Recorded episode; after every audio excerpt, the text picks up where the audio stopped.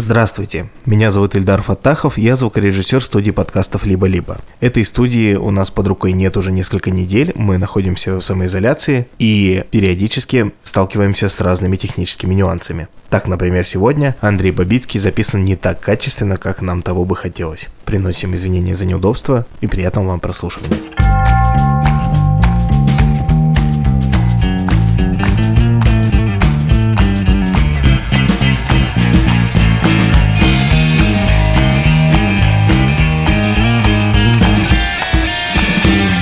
Здравствуйте, это подкаст «Так вышло» студии «Либо-либо». И мы его ведущие Андрей Бабицкий. И я, Катя Крангаус. Каждую неделю мы с Андрюшей пытаемся сделать мир и себя лучше, разобравшись в новых этических вопросах, которые ставит перед нами жизнь. И тут все, наверное, подумали, Катя, что вы уже отчаялись, вы уже задрыгали лапками, забились на диван в угол, и накрыли голову подушкой и ползете на кладбище. Но нет, мы еще пытаемся. И последние полтора месяца мы пытаемся особенно сильно, потому что нам особенно не о чем больше думать. Нас заперли дома, и как град высыпали на нас мир возможностей.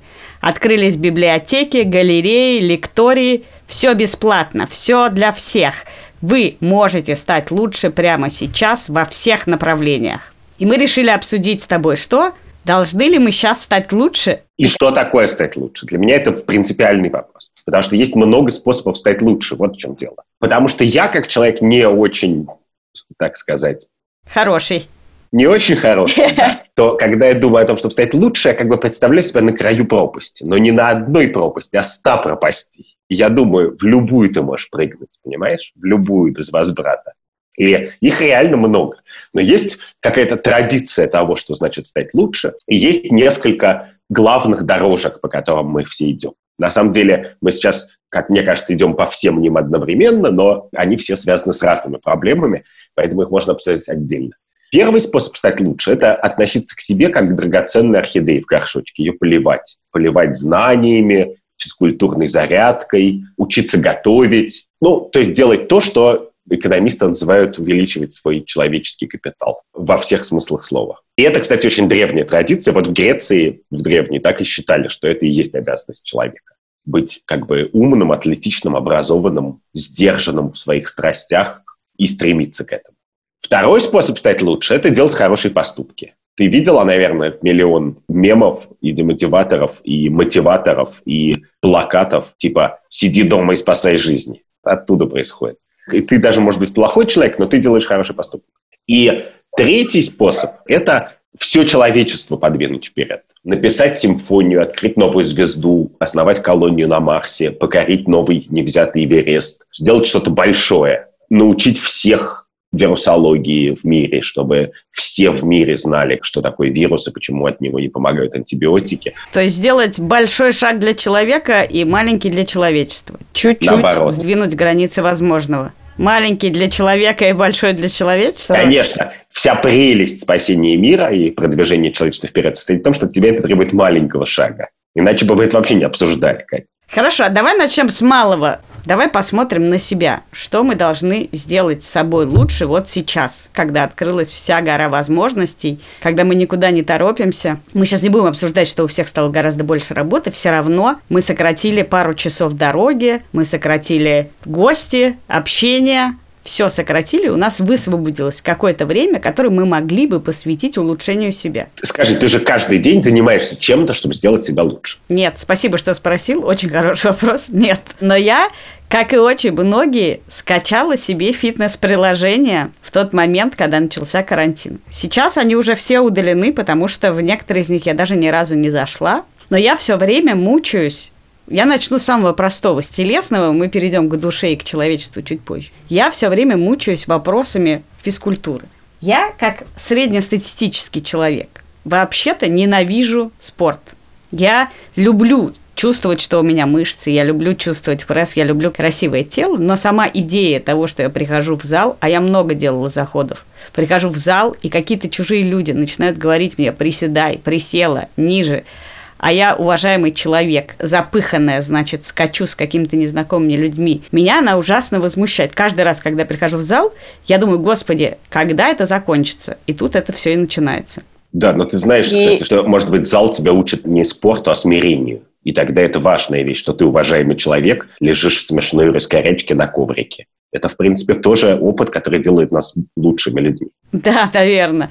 Но я представляю себя сразу героем фильма про клонов, что я такой же клон, как и все, который пытается сделать свое тело лучше, тратит на это время, вместо того, чтобы принять себя. И вот тут просто я впадаю в полный тупик. Я не понимаю. Значит, есть идея, что человек должен принять себя. Этому посвящено движение бодипозитива, ты должен принять свое тело, ты должен принять свое тело после родов, ты должен принять свое старое тело. Но дальше возникает как бы Проблема в том, я должна принять свое тело или я должна достичь какого-то тела, которое я приму. Потому что есть, например, модели плюс сайз, которые являются лицами и телами этого движения. Там есть Тесс Холидей, Эшли Грэм. Это очень известные модели X-Size. Проблема в том, что когда все начинают обсуждать уже модели плюс сайз, выясняется, что они тоже весь день проводят в спортклубе, что они, может быть, плюс сайз, но то, как они выглядят, это не результат принятия, а результат огромной тоже работы.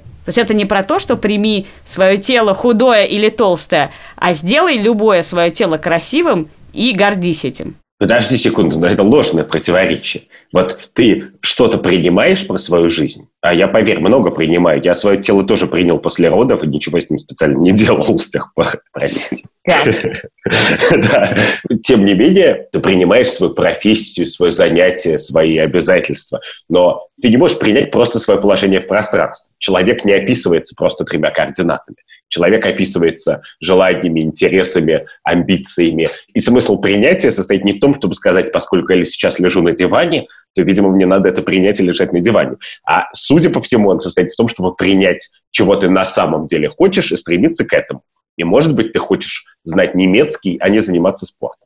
То есть мне кажется, что как то ловко в два шага прошла от, от принятия к идее, что ничего не надо делать, свидетельствует о том, что ты много работаешь с травмой и улучшением себя сейчас в карантине. Я хочу, во-первых, тебе сказать, что ты себя совсем не принимаешь. Ты все время собой недоволен. Я хотя бы действительно прошла какой-то путь и какие-то вещи себе прощаю.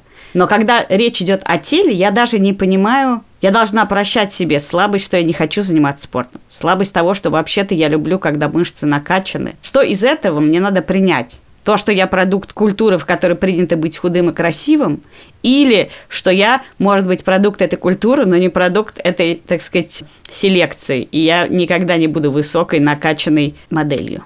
Никакого размера что даже если я отъемся до 155 килограмм, как Тесс Холидей, я все равно не буду выглядеть так, как она, потому что у меня по-другому будет распределен жир, и я не буду ходить в спортклуб. Вот погляди, у меня есть моя попытка решить все эти проблемы, потому что я тоже панически и лихорадочно иногда занимаюсь спортом. Мои друзья присылают мне упражнения, которые выполняю. У меня сейчас не гнутся ни руки, ни ноги в данный момент, потому что их все выполнил. И, в принципе, я об этом думаю. Но я об этом никогда не думаю. В смысле, что я стану физически фит как бы подтянутым чуваком. А почему ты это делаешь? Я знаю, что в результате спорта я становлюсь подтянутым человеком, потому что я, в принципе, не безумно много вешу, поэтому если еще и позаниматься спортом, то, в принципе, я даже в неплохой форме нахожусь. Я явно это делаю не поэтому, а я это делаю просто, чтобы, типа, не сойти с ума, чтобы решить другую мою проблему, например, бросить курить. То есть я точно не считаю, и это я уже про себя принял, что я хочу быть спортивным человеком. Я при этом понимаю, что заниматься спортом у меня это переехало в какую-то категорию типа чистить зубы. Ты это делаешь, но ты это делаешь не потому, что у тебя есть амбиция иметь белые зубы, а потому что, блин, надо чистить зубы. Ну, вот это интересно. У меня есть знакомый, назовем так, знакомый, который очень много весит, и у него диабет. И он еще даже довольно молод, там, нет 60. И он принял это и решил, что вот такова его судьба. Он будет большой, с диабетом, страдать и, скорее всего, умрет от какого-нибудь осложнения. Тогда как ты смотришь на человека и думаешь, но ведь ты ведь мог бы просто перестать есть, сесть на диету, принять какое-то волевое решение, и, возможно, ты оказался бы в совершенно другой точке принятия себя. Ты принял бы, что, о, я ем теперь гораздо меньше, зато я абсолютно здоров. И у меня возникает когнитивный диссонанс. Я понимаю, что я не могу другому человеку сказать, слушай, ты не то принял. Ты принять должен какие-нибудь еще вещи, а это надо изменить, потому что это не судьба, это не данность. Ну, а это очевидно не данность. Я, я вообще не очень, как ты знаешь, верю в принятие. Но я хочу тебе сказать, что человек так устроен почему-то, ну, по сумме причин, что все, что стать лучше, оно так или иначе вообще-то связано со здоровьем. Ну, то есть предполагается, что если человек не занимается спортом, то он немножечко как бы подрасслабился, а если он не учит санскрит, то это все в порядке. Ну, человек же может не учить санскрит или играть на треугольниках или на рояле, или на органе, делать что-то сложное другое. И мне кажется, что в этом смысле мы довольно сильно отошли от идеалов Древней Греции, потому что, конечно же, мы из всей идеи становиться лучше проще всего берем ту, которая сериализируется, которую легко сделать там по расписанию. И, в принципе, если ты не совсем безвольный чувак, а я очень маловольный и слабовольный, ты все равно можешь сколько-то заниматься спортом. Может быть, меньше, чем хотел, но все равно сколько. И потом спорт реально повышает настроение. А есть вещи, которые не повышают настроение. Ну, типа древний берманский язык. Ты, конечно, даже если выучишь, тебе будет не с кем на нем поговорить. Но есть как бы вещи, которые, тем не менее, в наших глазах составляют часть как бы гармонично развитого человека. Ну, например, можно учить латынь, а не древний, не древний берманский, потому что, ну, как бы латынь — это основа нашей цивилизации. Но главное, что мне важно, что в теоретически я, например, это делаю меньше всего, а мне кажется, что это вообще-то самое важное.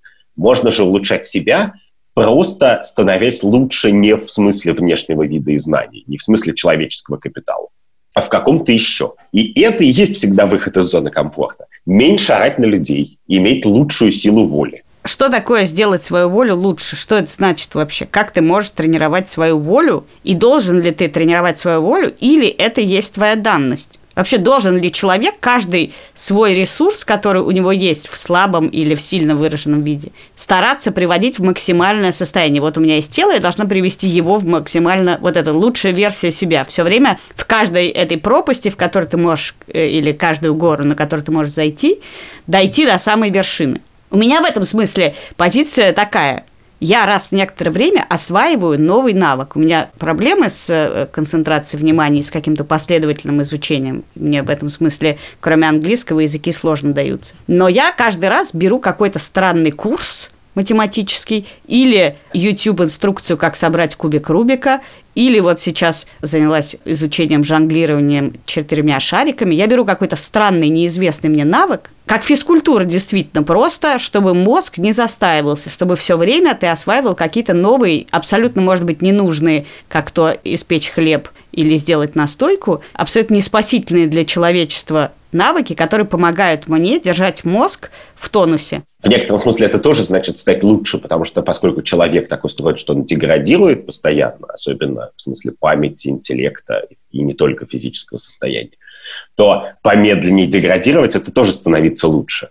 Я-то как раз считаю, что ничего кроме мозга нет, что любое действие, спорт, чистка зубов, обучение кубик Рубика, оно осмысленно только постольку, поскольку твой мозг дальше живет, потому что Очевидно, что у всех бывают разные проблемы, проблемы со здоровьем тоже, но тем не менее в моей картине мира нездоровый человек с хорошо работающим мозгом несравненно способен на более полноценную жизнь, чем человек здоровый, у которого память стала никакая и который как бы лень подумать стал. Так считаешь ли ты, что человек должен достичь своих полных возможностей? Ну, теоретически, наверное, я могла бы выучить еще пару языков до конца своих дней. Не знаю, наконец-то заняться изучением живописи. Должна я это сделать или нет? Ну вот, понимаешь, проблема в том, что многообразие вещей, которые ты можешь делать со своим телом и разумом, совершенно бесконечно.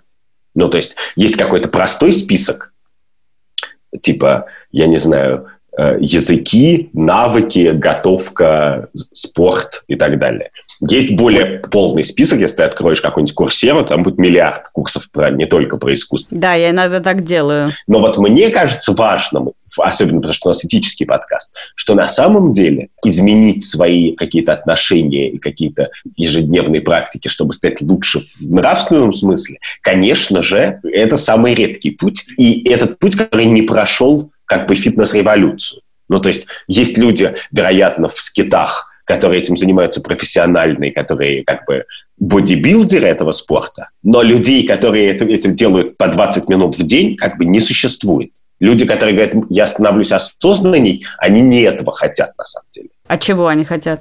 Ну, они считают, мне кажется, что идея осознанности – это скорее как чистка зубов. Это как бы такая просто гигиеническая процедура. Ну, вообще мне нравится твоя мысль, что все посвящено мозгу, что на самом деле все, что мы делаем, мы делаем для того, чтобы наш мозг работал так, как нам нравится. Даже не хорошо, не лучше, а просто так, как нам нравилось. Когда ты занимаешься каким-то спортом, ты хочешь, чтобы твое тело не отвлекало тебя от того, чем ты хочешь заниматься, думать, работать, э, не знаю, разговаривать, что-то. Как только люди начинают заниматься спортом, как только чувствуют, что их тело добавляет им каких-то забот вообще, что оно им не нравится, что оно, не знаю, куда-то не влезает, что оно завело себе отдышку или что-то. Когда мы занимаемся медитацией, мы хотим перестать, не знаю, срываться или уставать, или плохо спать, чтобы хорошо спать, чтобы твой мозг лучше работал на следующий день. Что все, что мы делаем, посвящено тому, чтобы тебе нравилось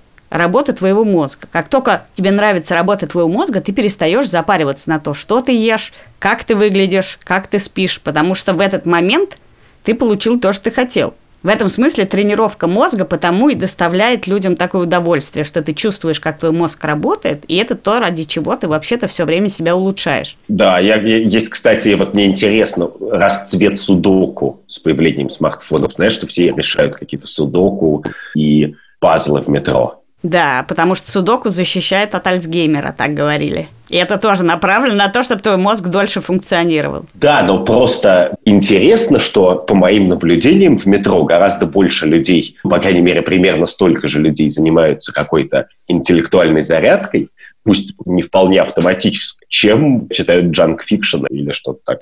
Но мне интересно, что вот этот же весь взрыв, ты говоришь, что он не прошел, фитнес-революция. Мне так кажется, что он, конечно, прошел путь фитнес-революции, поэтому появились все психологические книжки, все медитации. Они все говорят тебе о том, что ты можешь, изменив какие-то мелкие вещи, начав, не знаю, считать до 10, когда ты хочешь кого-то убить из самых простых способов, или проговаривать все, когда ты хочешь убить из чуть более сложных способов, они все намекают на то, что есть некий платоновский эйдос тебя, да, некая задуманная версия тебя, которую ты можешь достичь. То есть, если ты снимешь с себя всю шелуху, ты высвободишь себе время, ты перестанешь э, не высыпаться, дети не будут кричать, ты не будешь кричать на детей, ты правильно распределишь свое время, ты будешь следить за своим телом. Вот это все, ты выполнишь какое-то бесчисленное количество условий, они всегда, это такая бездна, она всегда больше, чем только что была, то ты наконец-то станешь собой. Вот этой версии себя. Но это-то, мне кажется, самый огромный обман и есть, что в какой-то момент мы обнаруживаем людей с гигантским количеством не знаю, пройденных курсов на Курсере, тремя высшими образованиями, MBA, они уже сидят, не знаю, в Випассане где-нибудь в Шаолинском монастыре, и, и, и, и как бы, э-э-э, и что?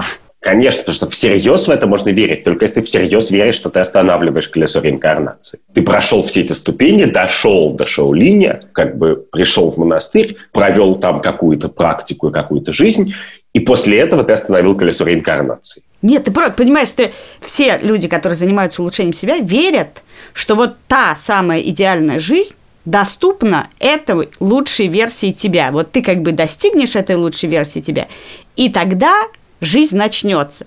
И я не знаю ни одного человека, который бы сказал, я окей, я абсолютно окей, я как бы, у меня достаточно знаний, я нормально выгляжу, я живу все, мне нечего улучшать в себе. Меня абсолютно устраивает тот набор свойств и особенностей, которыми я обладаю.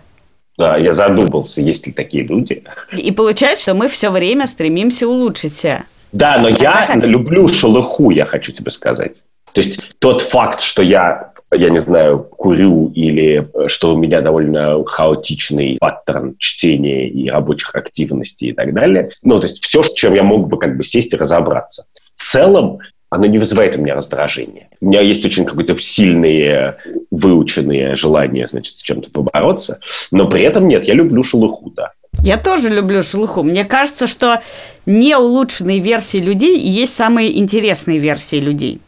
Потому что когда человек достигает определенного предела, ему на самом деле другие люди перестают быть интересны. Он так увлекается улучшением себя, это бесконечный процесс, что, во-первых, его начинают раздражать люди, которые не улучшают себя, потому что они как бы, ну, что они делают вообще в этом мире? Ты не замечал никогда, что когда ты занимаешься много физкультурой, то ты все-таки у тебя появляется такой некоторый снобизм по отношению к людям, которые не ходят, не занимаются спортом. И то же самое же происходит с любым интеллектуальным улучшением. А, ну ты посмотрел а, опять 10 э, серий сериала, ну а я в это время испекла собрала три кубика Рубика и сделала два урока по английскому. И у тебя появляется вот это пренебрежение к людям, к их шелухе. А шелуха – это самое действительно уютное, что бывает в людях.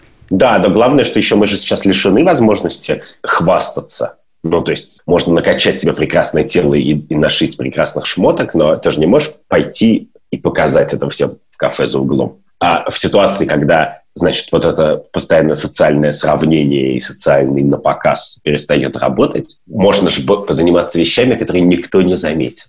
Понимаешь? Да, но интересно, вот ты говоришь, что нельзя на показ, но в действительности есть еще одна особенность частых занятий спортом, что чем чаще ты занимаешься и больше спортом, чем как бы красивее тебе кажется твое тело, тем больше ты стремишься его показать. И то же самое происходит с любыми интеллектуальными улучшениями. Когда я прошла курс теории игр на Курсере, мне кажется, я полгода по поводу и без вставляла. Ой, кстати, вы знаете, в теории игр есть такая вещь равновесие Нэша. И вот тут очень...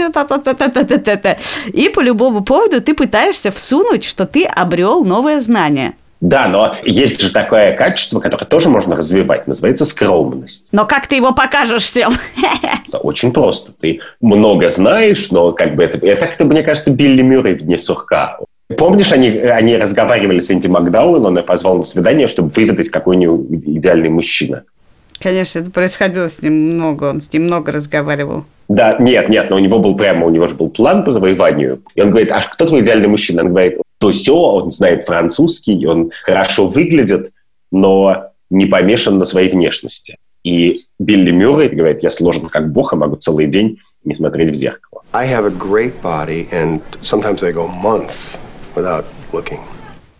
Скромность, в принципе, тоже тренируется. Вот мне это интересно, что, в принципе, скромность, честность, негневливость и все другие свойства, которые на самом деле по-настоящему мешают людям жить, и по-настоящему людям создают палки в колеса, ставят, и от них люди страдают. С ними тоже можно бороться. No chances. Я не верю, что с этим нельзя бороться. Можно, конечно. Очевидно, что мы в детстве, там многие эти наши свойства проявляются гораздо чаще, а потом они мы их проявляем меньше, и мы от этого особо не страдаем. Это просто социально нас как-то кондиционировали и обучили, чтобы мы их изменили свое поведение. Но совершенно такой темы разговора нету. Значит, на следующие три месяца я занимаюсь скромностью. Послушай, но ты все время говоришь про скромность, а скромность как добродетель вообще отменили, прости, ты пропустил.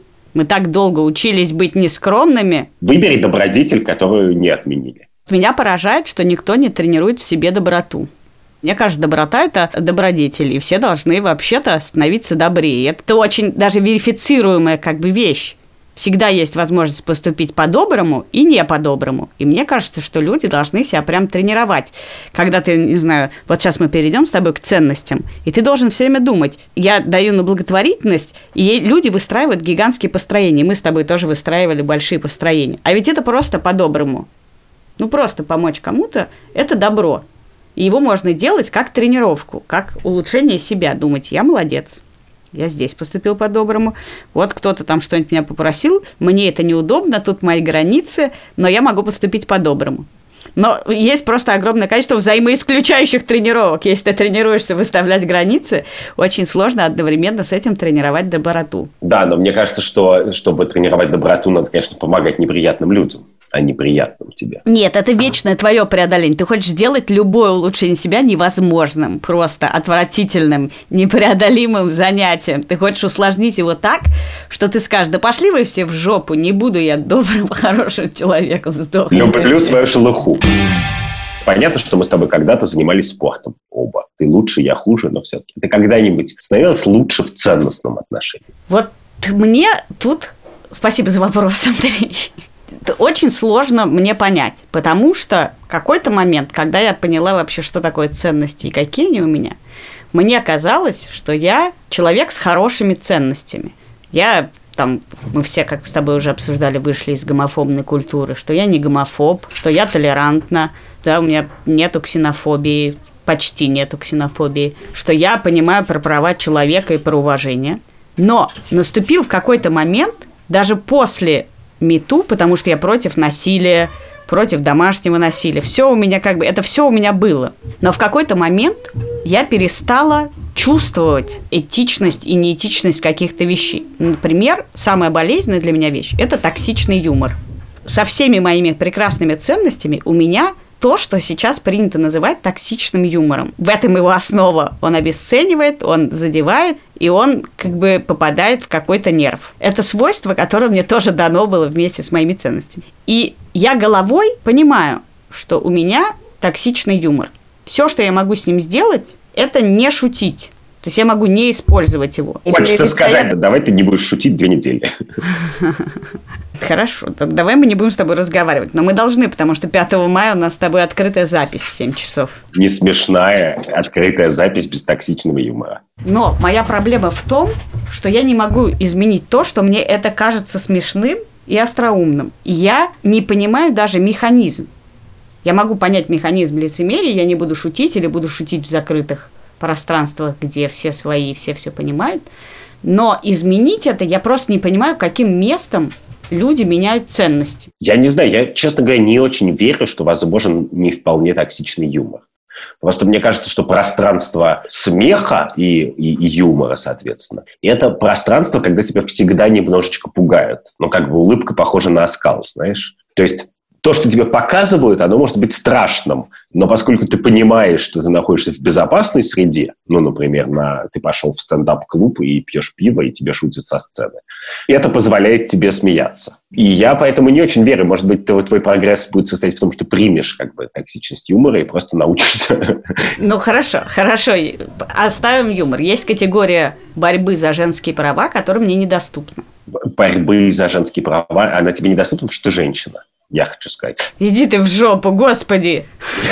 Есть такая просто теория популярная, что мужчина не может быть феминистом, потому что, ну, как бы он не может понять притеснение женщин. Почему? Есть такая вещь, как эмпатия. Мы можем понимать проблему притеснения, не знаю, людей с ВИЧ, не имея ВИЧ. И в этом смысле это эмпатия. Ты просто понимаешь, как себя чувствует человек. Притеснение людей с ВИЧ, оно как бы описывается очень простыми аналитическими фразами, как бы там у них нет доступа к лекарствам. А ты вообще считаешь, что ценности это интеллектуальная категория или душевная? Да нет, ну в смысле это в большой степени душевная. Это то, что мы воспроизводим каждый раз. Вот я, например, гораздо лучше стал понимать все, о чем говорят феминистки, потому что мне кажется, что это большая проблема и меня, и русской культуры, это объективация женщин, я с ней всю жизнь борюсь. Как? Каков механизм? Как, в смысле, ты прочел что-то, и это тебя изменило? Ну, ты сначала прочел, и потом у тебя появляется, как говорят социальные исследователи, новая оптика. Ты начинаешь видеть то, чего не видел раньше.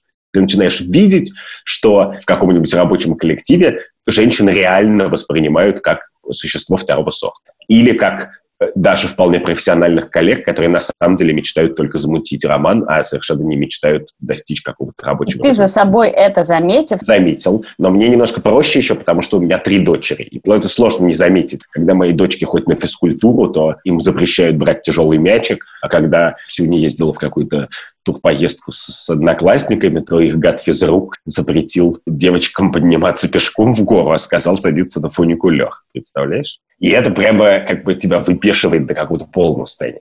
Но дальше, когда ты начинаешь об этом много думать, довольно сложно не думать о том, что ты тоже часть программы.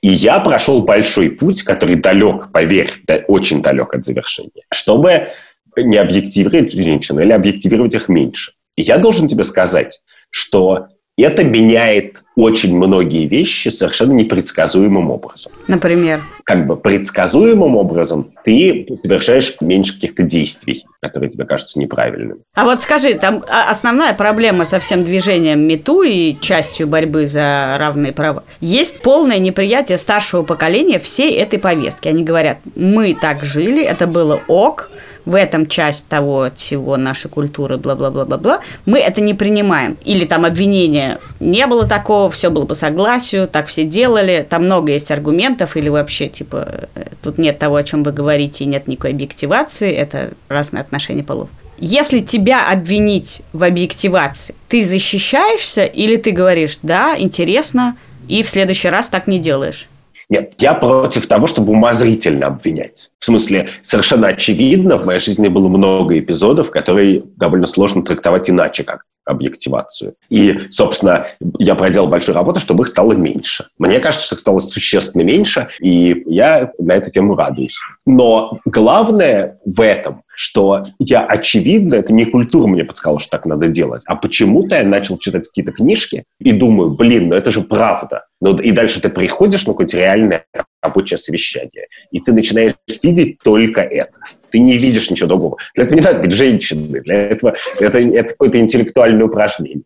И надо еще понимать, что я работал всю жизнь в журналистике, а журналистика в этом смысле, по крайней мере, в России сильно лучше других экономических отраслей. А как тебе кажется, как человек должен проводить ревизию своих ценностей и как их улучшать? Зооправа. Меня абсолютно не волнуют зооправа. Надо ли мне засесть и прям прицельно заняться ценностями относительно вопроса зооправ или экологии. Я разделяю мусор, когда его разделяю, там что-нибудь, стараюсь меньше упаковки покупать, но понятно, что я абсолютно Сейчас я тренирую смирение по отношению к детям, которые бегают за дверью. Но я абсолютно не имею никаких ценностей, уж точно не имею ценностей, как Грета Туненберг. Да? Мне надо сесть и завести себе ценности в вопросах экологии. Ну как? Мне кажется, что можно попробовать. Проблема вот в чем, что если тебя это в глубине души не тронет, так тебя это не тронет. Но я, например, тебя призываю прочитать эссе Дэвида Фостера Уоллеса про лобстера и ответить себе потом на вопрос, могу ли я все еще съесть лобстера. Не знаю. То есть мне кажется, что работа состоит не в том, чтобы тебе другие дяди сказали, как бы в чем состоят ценности, а ты к ним пристремилась. Работа состоит в том, чтобы критически оценить эту ценность. Например, ценность сбора пластика для меня вообще не состоит в спасении экологии. А она состоит в том, что я много ходил в детстве по лесам, степям и горам, и я не знаю, в какой степени просто отчаяние и злоба я прихожу, когда ты приходишь в какое-нибудь красивое место в заповедном лесу или на горе и видишь там пластиковый стаканчик. Прямо это меня бесит. И поэтому мне очень легко солидаризоваться с людьми, которые перерабатывают пластик. Вот сейчас для меня важный вопрос – пойти и прочесть ли эссе, о котором ты сказал, если я знаю, что после него я обзаведусь какой-то ценностью. Вот это как бы усилия, которые мне надо предпринять, или? Так ты не знаешь. Это... Но ты же понимаешь, что огромное количество людей не читают про проблемы каких-нибудь экологические, человеческие и животные ровно потому, что они об этом не заботятся. И мне интересно, я, если я не забочусь, если душевно меня это не затрагивает, должна ли я интеллектуально насадить себе ценность, которая меня затронет. Вот ты мне сказал, прочти, и тебя это тронет. Это шаг, который я совершаю осознанно. Захожу на территорию, в которой меня что-то тронет так, что у меня появится новая ценность. Ну да, но я вообще этого не очень боюсь. Я вот прочитал в жизни много марксистских книжек, но я не стал марксистом. Просто вся эта логика мне кажется странной и неубедительной. Вот какие-то книжки, мне кажется, более убедительными. Я, например, не готов отказаться от э, животной пищи, но при этом, например, я уже никогда в жизни не смогу смеяться над человеком, который ее не ест. Потому что мне кажется, что логика и ценности, которыми оперируют они, достаточно убедительны, чтобы если я как бы еще не совершил как бы прыжок веры, то, по крайней мере, чтобы я перестал над ними издеваться навсегда. А, а ты знаешь, что, в принципе, в России это очень популярное дело издеваться над вегетарианцами. Да я как человек с токсичным юмором приложила, наверное, к этому какие-то... Да, нет, ну, в смысле, ты, ты издеваешься над вегетарианцами не за то, что они вегетарианцы, а просто потому, что они как бы... То, что есть повод. Нажористая мишень токсичного юмора. Да, да, да. Но есть еще миллион вещей, которые неценностные, которые слабости, ну просто, знаешь, вот гневливость, например. С ней очень сложно бороться, потому что для этого надо себя сначала поставить в ситуацию как бы гнева, а потом его не испытать понимаешь. А главное, как ты померяешь, что у тебя изменилось это на ценностном уровне. В принципе, более того, у тебя может быть ценность негневливости, что гневаться нехорошо. Но тут у тебя ценности просто расходятся с жизнью. Нет, но это очень понятно. Я понимаю, как с этим бороться. В смысле, единственный способ, который мне доступен, он такой, что можно настолько осознать это как бы свой порог, что каждый раз, когда ты ему поддаешься, испытывать радость, сравнимую от как бы атаки. То есть, условно говоря, как бы как ты бросаешь что-нибудь, какую-нибудь дурацкую практику. Ты бросаешь единственным образом, когда ты от несовершения начинаешь получать удовольствие, сравнимое с совершением. И я уверен, что вот для этого нужны книжки, подкасты и что угодно. То, что мы читаем, очень сильно на это влияет. Скажи мне, считаешь ли ты, что мы должны менять человечество в смысле достижений? Считаешь ли ты добром, что люди научаются бегать быстрее, чем раньше?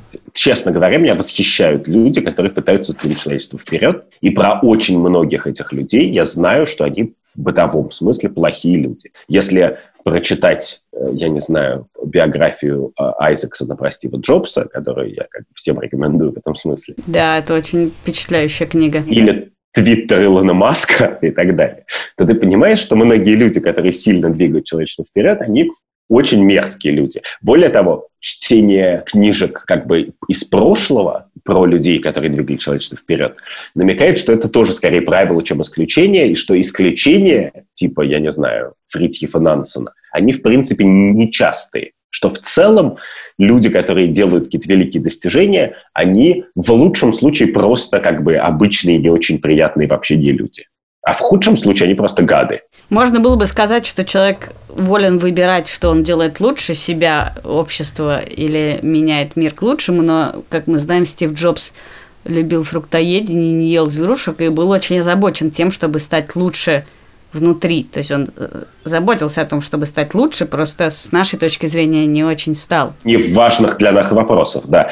Но проблема еще в другая состоит в том, что мне кажется, что движение человечества вперед, оно связано с очень большим набором важных качеств для человека, которые в целом вообще важные. Ну, там, увлеченность, внимание, фокус, как бы интеллектуальная работа и так далее. Поэтому, конечно же, человек, который двигает человечество вперед, он себя-то, наверное, довольно сильно двигает по дороге. Ну, то есть, условно говоря, у Илона Маска много недостатков, но он реально читает много книжек и много думает, как бы, и мозги у него в порядке, сколько бы ни крыл травы. Всем бы такие мозги. Когда мы создаем технологию, я понимаю, технология, биотехнология, и мы сможем излечиваться от каких-то болезней, тут приходят другие болезни, потом приходит э, суперустойчивая бактерия и так далее. Ты считаешь, это определенно добро, это как бы это, это решено навеки, что прогресс в таких вещах – это очевидно хорошо для мира. Всегда ли то, что человек может подвинуть мир дальше, добежать еще быстрее, является очевидно, хорошо. Что в этом хорошего? Какая разница-то? Все уже. Кроссовки сделал и бегай.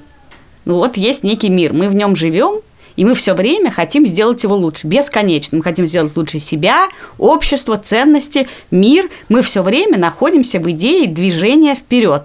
При том, что в масштабе мирового существования, ну, живи себе, получай удовольствие. Цветочек, лепесточек. Бегаешь ты всего два с половиной часа марафон, и не пробежишь ты его за полтора – эта идея сделать мир лучше, сдвинув его, она же абсолютно безумная. Это бесконечное загоняние всех в мир достижений. Почему всех? Ты-то не бегаешь марафон за 2.03.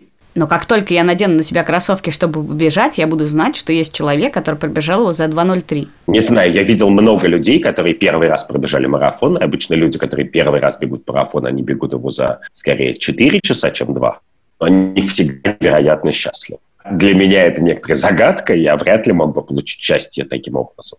Но как честный наблюдатель, я должен сказать, что любой человек, ну, по крайней мере, любой мой знакомый, у меня десятки знакомых пробежали марафон, который первый раз бежит марафон, и да, второй раз, и третий, и там чуть-чуть улучшает на пять минут свое время, которое очень далеко от любых рекордов, он э, счастлив. И в данном случае он двигает, конечно, не мир, он двигает себя. И для бегуна это самое важное. Мир двигает тот менеджер Nike, который сказал, давайте пробежим марафон за минуту 59, я придумал такую систему, что вокруг, значит, лучшего мирового марафонца будет бежать 8 человек и защищать его от ветра. Так они уже придумали кроссовки, которые отдают больше энергии, чем ты им подаешь.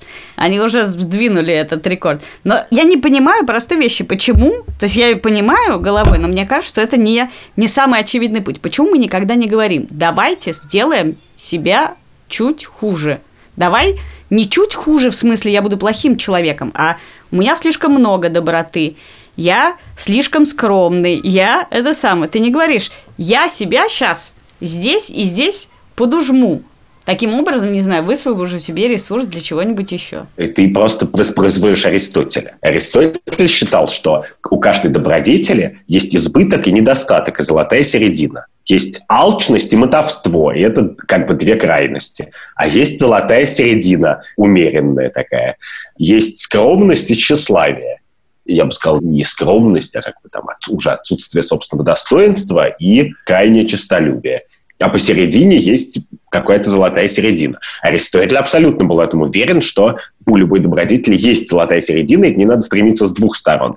Понимаешь, а есть еще то, сколько тебе налили чего при рождении или при становлении у тебя некоторый набор колбочек, в которых уже налито. И поэтому, чтобы достигнуть этой золотой середины, ты действительно должен заниматься переливанием. Это, конечно, но просто людей, которые учат бороться со, со скромностью, их довольно много. Как бы погугли тренеров э, личностного роста и так далее. Людей, которые помогают бороться с честолюбием и тщеславием, поменьше. Услуга как бы накачай себе бицуху, она на рынке хорошо представлена. Услуга стань послабее, как бы, чтобы лучше понять, что чувствуют люди не так физически одаренные, как ты. Такой услуги пока нет, но мы можем ее придумать, чтобы сдвинуть мир вперед. Интересно, надо придумать еще необычных услуг. Давай придумаем еще необычных услуг. Нет, мне кажется, что, что какая-то идея выдачи опыта эмпатии, почувствуй, что значит, ну вот как... Ну, я вот считаю, в рамках борьбы за эмпатию почувствуй себя токсичным. Почувствуй себя человеком с токсичным юмором, которому очень сложно удержаться от шутки. Мне кажется, что, в принципе, если человечество сдвинется вперед, сейчас много пишут про VR, значит, новые адские цифровые технологии виртуальной реальности. А мне кажется, что если мы всерьез сможем благодаря ним немножечко понимать, как устроен другой человек, Например, когда он хочет курить, а он курильщик, или когда он хочет пошутить и сдерживается. Но это же то, что сделали, когда мужчин подсоединили ток так, чтобы они чувствовали, что такое рожать. Ты понимаешь, что в этом есть подмена, потому что они подсоединили ток, чтобы показать им, что такое рожать, но не подсоединили ток, чтобы показать им, что такое быть мам мамой трехмесячного ребенка. А это идет в пакете я лишен был как и твоего мучительного опыта родов, так и каких-то депрессивных эпизодов с ними связанных, которые мы когда-то обсуждали. Но очевидно, что я был лишен и той степени счастья, которая тебе была дана. Мы с тобой подошли, на самом деле, к следующей нашей теме, которую мы обсудим на открытой записи. Про проект Ильи Хржановского в Бабем Яру, где он собирается воспроизвести Холокост Диснейленд, где он предлагает создать аттракционы, где ты сможешь почувствовать себя как нацистом, так и сгорающим евреем. И стоит ли любой опыт переживать и каким образом, мы с тобой обсудим в следующий раз и призываем всех к нам присоединиться. Это будет 5 мая в 7 часов вечера. Все ссылки на трансляцию вы можете найти в описании этого подкаста и у нас в соцсетях. Это будет открытая запись. Мы будем не очень долго говорить между собой, а надеемся поговорить со, со слушателями и зрителями. Она будет, наверное, дольше, чем наши обычные записи. И мы объявим везде, где ее можно будет нажать. Так что, чтобы не пропустить, подписывайтесь в соцсетях. В описании подкаста, наверное, тоже вставим. Это был подкаст «Так вышло». Я Катя Крангаус и Андрей Бабицкий, а также редактор Андрей Борзенко. Звукорежиссер Эльдар Фатахов. Продюсер Алика Кремер. Этот подкаст мы делаем в студии подкастов «Либо-либо». Слушайте нас, где вы нас слушаете. Подписывайтесь в iTunes, Spotify, Кастбоксе, Яндекс.Музыке. Оставляйте нам оценки и рекомендации. И Патреоне. До встречи 5 мая в 7 часов вечера. До свидания, пока.